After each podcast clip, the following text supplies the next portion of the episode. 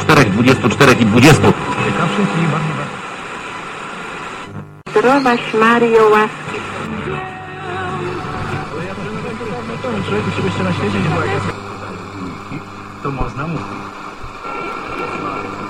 Oczywiście można mieć takie poczucie wyjątkowości, bo z pokorą czekając na ostatnie.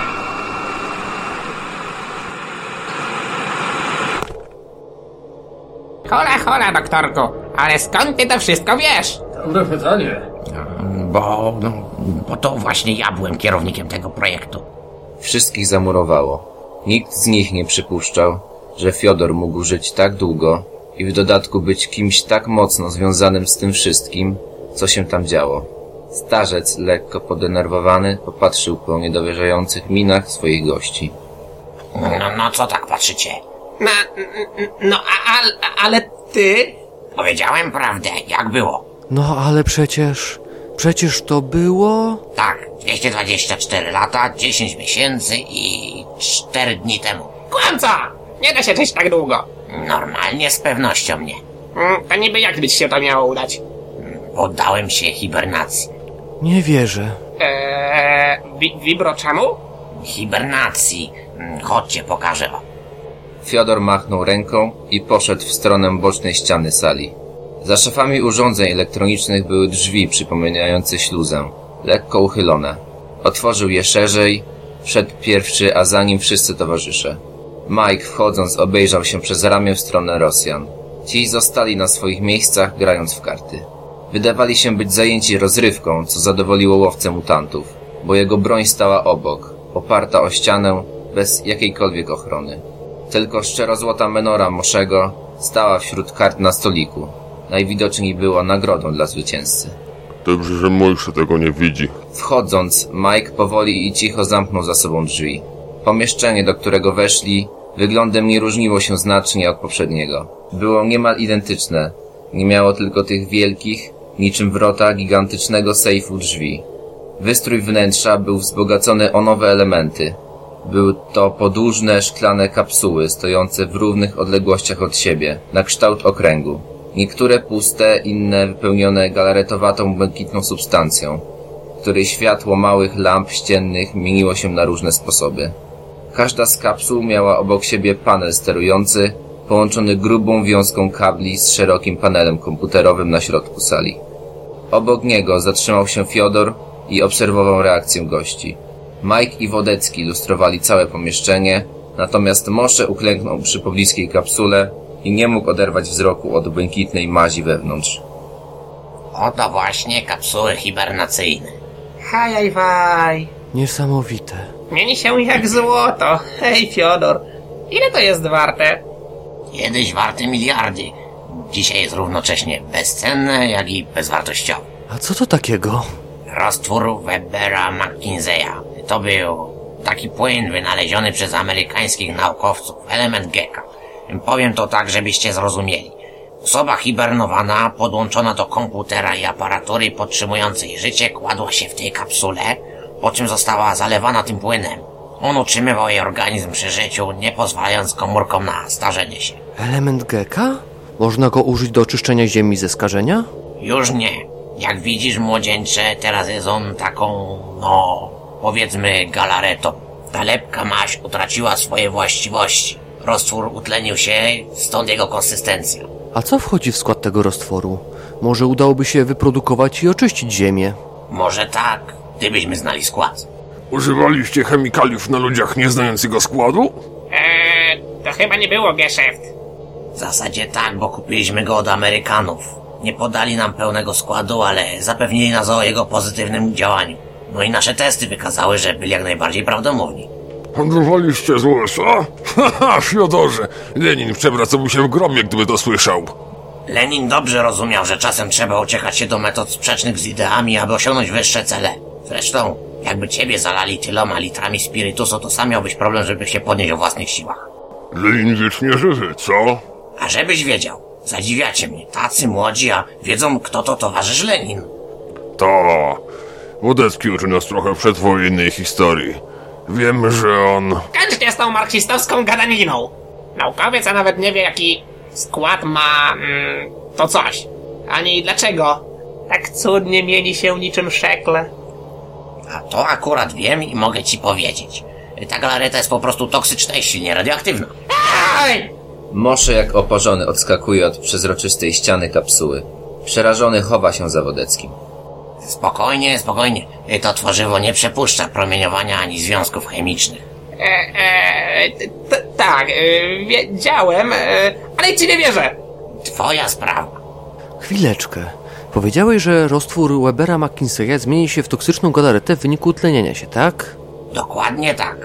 I że pojemnik wypełnia się roztworem dopiero wtedy, kiedy osoba jest hibernowana i leży w środku, tak? Zgadza się. Powiedziałeś, że wszyscy pozostali zginęli, a widzę tutaj pięć kapsuł wypełnionych tą niebieską mazią. Przeżyło was pięciu. Co z pozostałą czwórką? Wszyscy spojrzeli groźnie na starego naukowca. Lecz ten tylko się roześmiał. Daleko zajdziesz, młodzieńcze. Jesteś naprawdę bystrym i mądrym człowiekiem. Kłamca! Mówiłem od samego początku. Nie jestem kłamcą. Po prostu e, nie mówię wam całej prawdy. Dlaczego? Bo jesteście na to gotowi.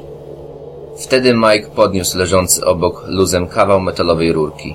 Szybkim krokiem dopadł do Fiodora od tyłu, po czym trzymając rurkę oburącz przycisnął ją do jego szyi, sam napierając na starca z tyłu. To jest misja odnalezienia pilnowanego przez ciebie ruskiego geka. Czego? To jakaś pomyłka. Dobrze wiem, że chodzi tutaj o projekt Eden. Skąd znacie ten kryptonim? Od gadaj co wiesz. Prawie tam, prawie, prawie, tylko mnie puść. Mike puścił Fiodora i stanął tuż obok. Starzec upadł na kolana, krztusząc się i zanosząc kaszlem. Gdy złapał oddech, podniósł się powoli, masując obolałą szyję.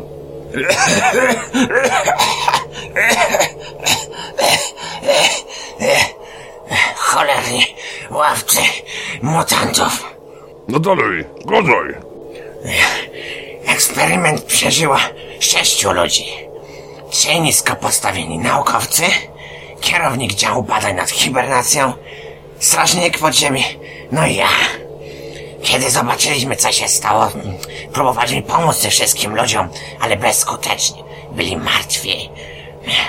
Braliśmy pojedyncze ofiary emisji w charakterze obiektów doświadczalnych i wykonywaliśmy na nich badania. Stąd czerpaliśmy informacje. Utraciliśmy równocześnie łączność z Moskwą. Na- Następnego dnia trupy zaczęły ożywać. To było okropne. Rzesza żywych trupów szwędająca się po ośrodku, pożerająca się wzajemnie. Zaatakowały nas. Strażnik próbował nas bronić, ale poległ. Postanowiliśmy schować się w głębi podziemi za tymi wielkimi drzwiami z poprzedniego pomieszczenia. Niestety truposze już tam były i musieliśmy uciekać. Ledwo zamknęliśmy za sobą te wielkie wrota, kiedy sufit zaczął drżeć, a z zewnątrz dało się słyszeć grzmienie bomb atomowych. Wojna się rozpoczęła. Strachu pobiegliśmy do kapsuł hibernacyjnej i pogrążyliśmy się w błogim śnie. Zawiedliśmy, Leninie, zawiedliśmy. Mieliśmy zapobiec wojnie. Gdzie jest projekt Eden? Tutaj! To wszystko, na co patrzysz, to cholerny projekt Eden. Taki kryptonim nadano tej operacji, żeby ci parszywi chińscy okupanci myśleli, że potajemnie przygotowujemy środek do przywrócenia czystości w wojennej Rosji. Myśląc tak obserwowali biernie nasze działania i pozwalali nam na to. Udawali, że nic nie wiedzą.